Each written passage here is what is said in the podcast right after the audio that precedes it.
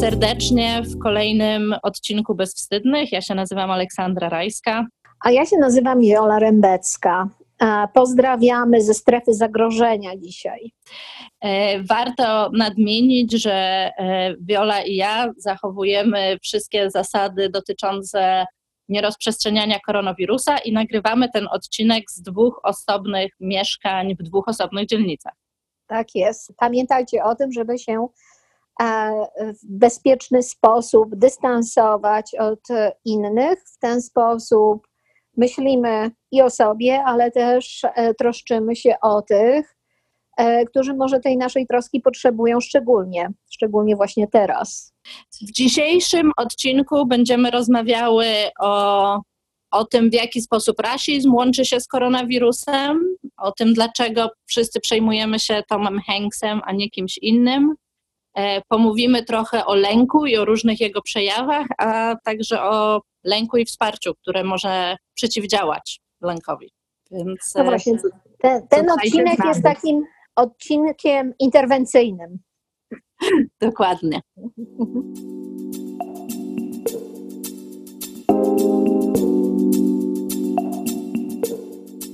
W jednej z polskich gazet um, powiedziałabym, takich, nie chcę użyć słowa brukowców, ale z takich e, popularnych gazet, e, przeczytałam opis koronawirusa jako chińskiej zarazy.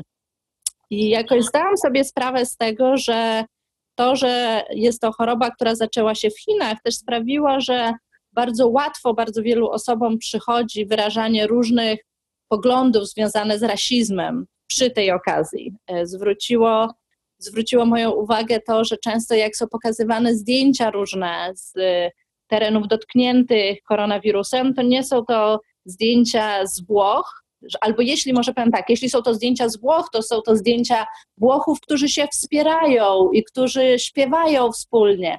A jeśli są to zdjęcia właśnie osób, które są w szpitalu, które są gdzieś można powiedzieć chore, niezdrowe, to są to bardzo często zdjęcia osób, które wyglądają na e, Azjatów. Mhm. Tak sobie myślę, że często takie momenty to są właśnie momenty, w których możemy się, że tak powiem, redukować do naszych najgorszych instynktów albo potencjalnie starać się jakoś e, cały czas, nie wiem, stać w zgodzie z naszym kodem moralnym w sytuacjach mhm. trudniejsze. Ja myślę, że to, co mówisz, o czym mówisz, Ola, pewnie się do tego będziemy dzisiaj odwoływać parokrotnie, to o tym, że sytuacja zagrożenia, bo bez wątpienia ta sytuacja e, związana z koronawirusem jest sytuacją zagrożenia, jest sytuacją globalną, e, jest sytuacją kompletnie nową, nieoczekiwaną w jakimś sensie i też taką nieskontrolowaną jeszcze wiedzą i doświadczeniem, bo czegoś takiego w całej pewnie historii ludzkości nie było, a przynajmniej nie ma na ten temat e, jednoznacznej wiedzy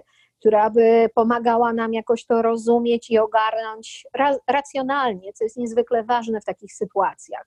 Więc w sytuacji, kiedy jest coś nieoczekiwanego i bardzo takiego intensywnego i poza kontrolą, uruchamia się lęk. Z lękiem możemy radzić sobie, radzić, mówię w tym momencie w pewnym cudzysłowie, przeróżnie.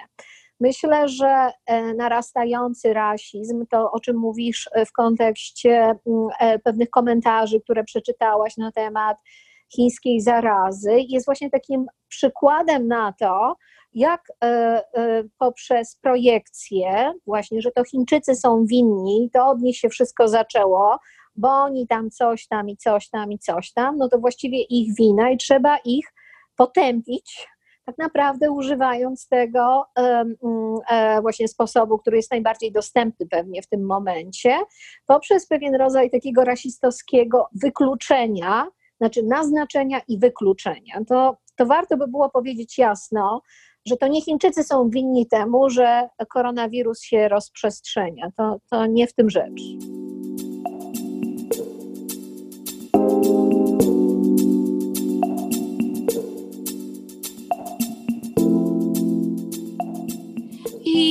Kolejna rzecz też jest taka, że można powiedzieć, że różnego rodzaju plagi zawsze mhm. dotyczyły ludzkości. Mhm. E, były różne plagi, które pojawiały się w innych miejscach i może nie były to kraje, które są tak bogate jak właśnie Stany Zjednoczone, Włochy, Niemcy. I można powiedzieć, że dużo łatwiej jest się nie przejmować tymi chorobami, które nas nie dotyczą, tak? Mhm, mhm. Że e, teraz jakby gdzieś ta zaraza dotknęła świata e, zachodniego, dotknęła miejsc, które są związane z przemysłem, z ekonomią, a że trudno jest jakby brać do siebie rzeczy, które, e, które są gdzieś dalej, są w oddaleniu. Łatwiej wtedy jest myśleć o tych ludziach jako jakichś takich innych ludziach, że to ci inni mhm. ludzie chorują, a przecież jest ich i tak tak dużo, więc właściwie nic się nie stanie. No właśnie, w ten sposób, no właśnie taki sposób, wy, wy, tak jak powiedziałaś, takiego wykluczania, że jak będziemy się trzymać razem i tam robić coś, a nie będziemy się na przykład, nie wiem, e, kolegować z Chińczykami, to nas to e, przed w tej akurat sytuacji uchroni przed koronawirusem. A wiadomo, że to nie na, nie na tym polega i nie tego dotyczy. Tak naprawdę to, co jest najtrudniejsze, czy jest bardzo trudne w całej tej sytuacji, że my nie wiemy do końca, jak ten wirus y, się w taki mega gigantyczny sposób rozprzestrzenił. Ponad to, że wiadomo skąd on tam się, gdzie tam mniej więcej była ta strefa zero i skąd on zaczął się rozprzestrzeniać na jakieś inne rejony, ale nie ma do końca wiadomo, nie jest do końca wiadomo, czy w tym samym czasie też nie zaczęła się epidemia w jakimś innym miejscu. Tego nie wiadomo.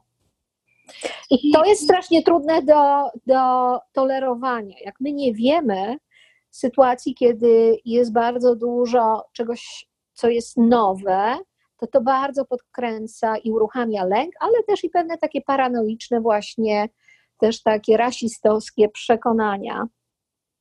I tak naprawdę e, w związku z tym, że gdzieś jakby to oddalenie, tak, to takie wyobcowanie tych innych, tych chorych, tych o innym kolorze skóry, powoduje, że e, każdy zaczyna tak naprawdę myśleć o sobie i jest w stanie zacząć brać do siebie, e, czy jakoś zdawać sobie sprawę, że nas to może też dotknąć, jeśli się zna kogoś, kto już choruje, tak? Mhm. Pomyślałam mhm. sobie o Tomie Henksie, czy teraz dzisiaj e, zobaczyłam wiadomość, że Idris Elba, e, mhm. jeden, e, jeden z moich osobiście ulubionych aktorów, e, też e, ma potwierdzonego koronawirusa. I tak sobie myślę, że trochę podobnie jak z epidemią e, HIV i AIDS w latach 80., bardzo trudno było ludziom zacząć myśleć o tym jako o czymś, co się rozprzestrzenia i co jest zagrożeniem, Dopóki mhm. Ronald Reagan, który był prezydentem, nie poznał sam osobiście kilku aktorów, którzy byli zarażeni i nie zaczął wtedy myśleć o tym poważnie, bo gdzieś jakby dopiero to osobiste dotknięcie spowodowało jakąkolwiek, jakiekolwiek działanie. Ja myślę, że to jest w ogóle bardzo ważne, że osoby znane e, robią taki coming out e, i mówią, że są nosicielami i zachęcają też poprzez e, przez pewien rodzaj takiego propagowania myślenia do tego, żeby, żeby się nie wstydzić i nie ukrywać, bo to też jest bardzo ważne też w związku z, tą, z tym wirusem, że w sytuacji, kiedy wiadomo, jakie są symptomy, y, trzeba się zdecydowanie zwracać o pomoc i nie można się zupełnie samemu wyleczyć, szczególnie wtedy, kiedy na przykład ktoś zmaga się z poważnymi konsekwencjami oddechowymi. To, to jest jakoś oczywiste. Ale myślę, że to jest również związane z takim poczuciem winy, że mnie ten wirus może e, dopaść. Tak jakby, no właśnie, to była jakaś moja odpowiedzialność. Oczywiście, że ona jest, no bo musimy dbać o higienę i być świadomi tego, co warto czego warto przestrzegać i czego trzeba się trzymać. Niemniej jednak, no właśnie na tym polega też ta epidemia, że ten wirus rozprzestrzenia się bardzo swój specyficzny sposób i nie nad wszystkim mamy kontrolę. Też e, jak mówisz o tym nastawieniu do tego, co to znaczy się rozchorować, co to znaczy być chorym, mm przypominam się ostatnio e, jeden mój przyjaciel tak powiedział, że on wie, że będzie tak dużo osób chorować i że nasi przyjaciele będą chorować, ale że on nie chciałby być pierwszy, bo to by oznaczało, że on jest taki słaby. No tak właśnie. Tak właśnie mieli kontrolę nad tym, czy zachorujemy, czy nie zachorujemy, i znowu tak mówimy dzisiaj dużo o lęku, tak, ale sytuacje, które są niepewne, to są sytuacje, które wywołują lęk i które też można powiedzieć, że my też staramy się kontrolować, tak. myśląc, że mamy może zbyt dużo kontroli, niż tak naprawdę mamy w tych sytuacjach. No i to jest bardzo trudne, naprawdę bardzo trudne jest mieć tą świadomość, że możemy kontrolować jakiś obszar, ale bardzo wielu rzeczy w kontekście tego wirusa, ale myślę, że to też jest takie bardziej uniwersalne w kontekście życia. Nie, nie daje się tego kontrolować. No, to takie pytanie właściwie w kontekście tego, co do tej pory powiedziałyśmy, co nam może pomagać w tym bardzo trudnym czasie. E, mm, jakiś czas temu, parę dni temu, wiadomości na temat wirusa, rozprzestrzeniania się, symptomów, objawów, komentarze polityków, znanych osób, ale też i naukowców są niezliczone, więc w tym momencie nie pamiętam nazwiska profesora, który e, powiedział, że byłoby bardzo ważne dla wszystkich, e, wszystkich ludzi przyjąć pewien rodzaj myślenia, w którym e, my przyjmujemy, że jesteśmy chorzy już, nawet jeżeli nie mamy symptomów i nawet jeżeli nie zmagamy się z, z, w taki otwarty sposób z tą chorobą, bo to zmienia nasze nastawienie wobec innych. E, bardziej jesteśmy wtedy wrażliwi, możemy być wtedy bardziej wrażliwi na, na to, żeby na przykład o, o, nie wchodzić w interakcję z osobami starszymi, żeby zakładać maskę jak trzeba, albo rękawiczki, albo dezynfekować ręce, ale to jest też takie odwoływanie się do naszej empatii, która ważne, żeby w tej sytuacji dużego lęku, zagrożenia, niejasności, niepewności była jakby, że tak powiem, bardziej aktywna niż zwykle. Żebyśmy byli empatyczni, czy mogli być empatyczni zarówno wobec samych siebie i dbali o siebie, żebyśmy mogli dobrze spać, żebyśmy mogli dobrze jeść, żebyśmy dbali o swoją fizyczną stronę i zostali w domu, jak mamy na przykład temperaturę albo nie czujemy się najlepiej, choć nie jest to może od razu koronawirus, ale też żebyśmy używali, czy że tak powiem, odnosili się do empatii w myśleniu o innych w tej sytuacji, która jest naprawdę kryzysowa. Zarówno wtedy, kiedy czujemy, że możemy komuś pomóc, to jakoś widzę na śledząc social media, że ludzie się naprawdę w tym momencie bardzo organizują, wspierając na przykład starsze osoby, robiąc im zakupy, e, pytając się, czy w jakikolwiek inny sposób mogą e, być pomocni ale również organizują się w taki sposób, że powstają grupy wsparcia, różnego rodzaju grupy wsparcia, w których e, osoby, które potrzebują podzielić się na przykład swoimi lękami, albo swoją niepewnością, albo wątpliwościami, albo zadać pytania, mogą to robić. W takiej sytuacji kryzysowej, jaka jest teraz, wsparcie i empatia to są podstawowe rzeczy, które są nam niezbędne. Oprócz mycia rąk oczywiście. Ja sobie tak myślę, że to też jest taki moment, w którym zdajemy sobie sprawę z tego, że nie wszystkie takie, że tak powiem, trudności zdrowotne, z którymi ludzie się zmagają, to są rzeczy, które są widoczne. Tak? Myślę, że wiele mhm. osób myśli o osoby mhm. starsze, myśli e, o takich osobach, o których wie, że może mają jakieś trudności, ale tak naprawdę każdy z nas ma jakąś historię medyczną, nie wszystkie niepełnosprawności, nie wszystkie trudności zdrowotne to są takie rzeczy, które widać. Pamiętam moją przyjaciółkę, mhm. która zmaga się z bardzo skomplikowaną chorobą, która kiedyś w tramwaju poprosiła kogoś, żeby wstał z miejsca dla osoby niepełnosprawnej i ta osoba jej się zaśmiała w twarz. Powiedziała, pani tak świetnie wygląda, co pani mi tutaj chce mm. z siedzenia.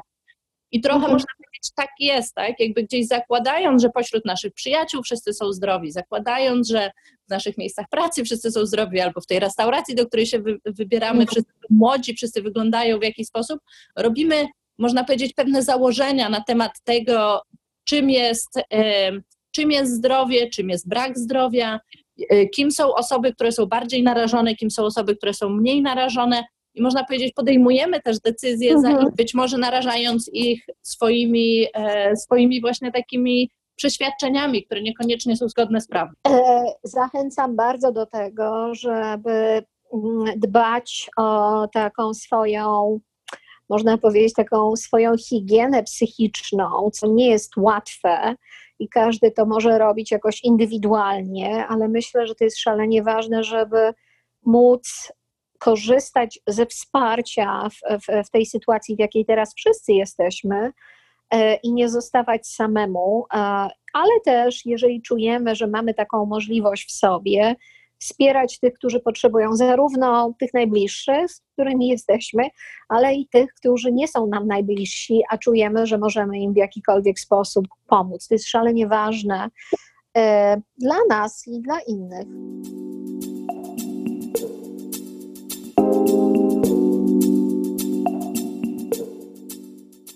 Teraz, jak um, wiele osób zostało wysłanych z powrotem do domu albo przechodzi kwarantannę, tak jak moja siostra, którą bardzo pozdrawiam.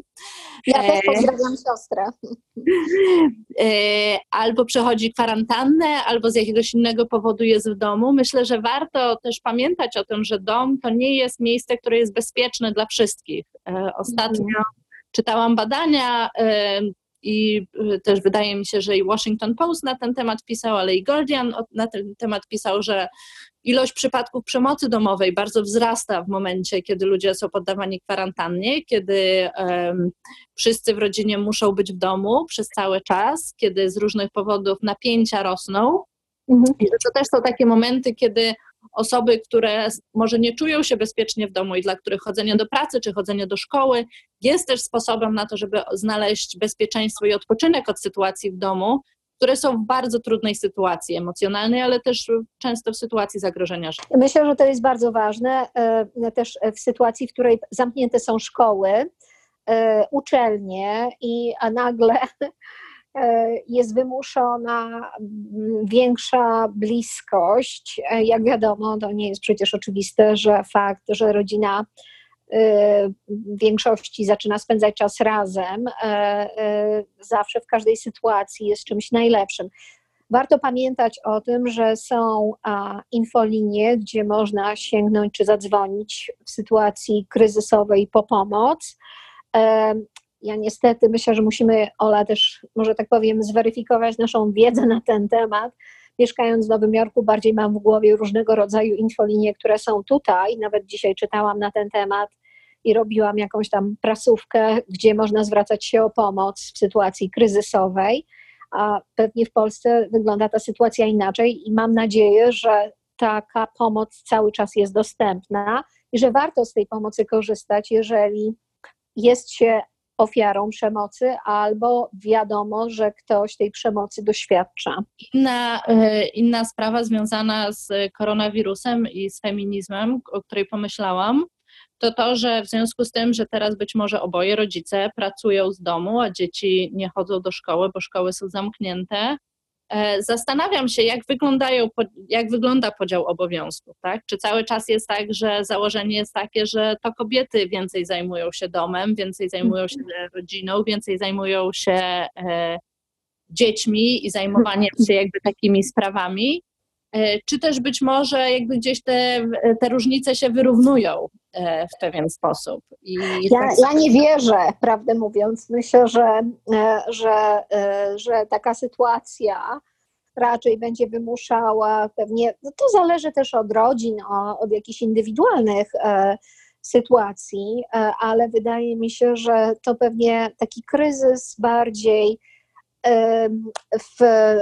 intensyfikuje pewnego rodzaju patologie, niż zmienia, przynajmniej na początku, bo jesteśmy na początku tego kryzysu dopiero, e, niż zmienia e, pewną tendencję. Może za jakiś czas, może pod wpływem różnego rodzaju zmian, które na przykład wirus wymusi, będzie inaczej, ale wydaje mi się, że pewnie to kobieta gotuje, sprząta, zajmuje się dziećmi i pracuje zdalnie, a mężczyzna pracuje, bo jego praca oczywiście Mężczyzna jest ważniejsza. jest głową, głową rodziny. Tak jest. Głowy się nie zawraca jakimiś tam duperelami. I też tak sobie myślę, tak jakby już jak kończymy, e, że nasz odcinek, w którym rozmawiałyśmy z Anią Troszkiewicz i gdzie ona się dzieliła tym, jak ze swoim partnerem podchodzą do podziału obowiązków, biorąc pod uwagę to, że oboje pracują z domu, myślę, że też jest jakby takim punktem wyjścia do rozmowy być może e, w różnych sytuacjach na temat tego, jak te obowiązki są dzielone. Ja myślę, że to jest w ogóle bardzo teraz e, szczególny czas i to jest kwestia tego też, jak my ten czas będziemy wykorzystywać.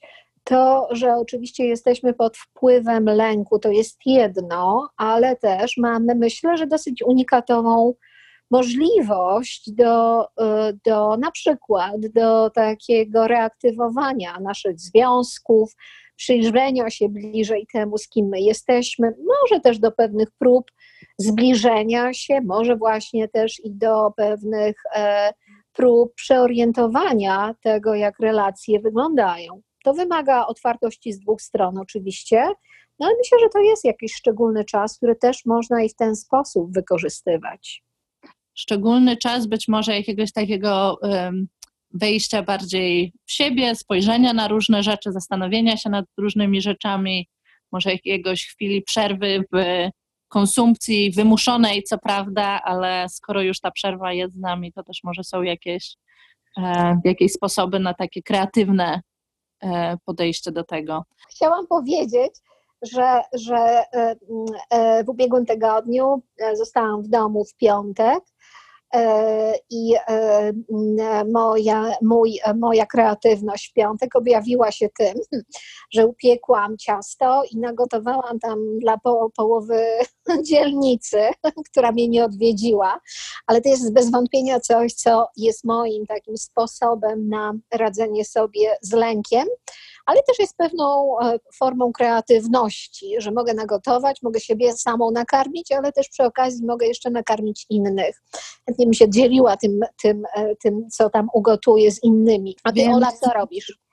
E, no ja jeszcze nie miałam takich, ja jestem w pracy. E, mój hmm. szpital pracuje, więc ja chodzę do pracy, więc ja nie miałam jeszcze takich momentów, że tak powiem, odcięcia i kwarantanny. Ja jestem hmm na razie w pracy i staram się, jedyne co to staram się jak mogę, znowu nie myśląc, że kontroluję więcej niż kontroluję, myć ręce, odkażać co mogę odkażać i, e, i mam nadzieję, że nie zarażę swoich pacjentów, których wiele, wieloro jest starszych, e, mhm. ma problemy różne zdrowotne, że nie zarażę ludzi, którzy są mi bliscy, nie zarażę swojego partnera, mhm. ale też zdaję sobie sprawę z tego, że że tak, no, mogę zrobić to, co mogę, a niewiele więcej. To wysyłam Ci e, dobrą energię, chętnie bym Cię też podkarmiła. A. Na razie tylko wirtualnie, ale może za jakiś moment i realnie. I wszystkich e, serdecznie pozdrawiam. Życzę wszystkim zdrowia, czystych rąk, zero wirusów w koło jak najbardziej e, kreatywnego czasu i takiej gotowości do wspierania samych siebie i innych. I wszystkiego dobrego, jak zawsze, możecie się do nas odzywać, możecie pisać do nas na Instagramie, pisać do nas na Facebooku. Zawsze jesteśmy bardzo ciekawe, o czym myślicie e, po wysłuchaniu odcinka. Do usłyszenia e, już niedługo. Pozdrawiamy.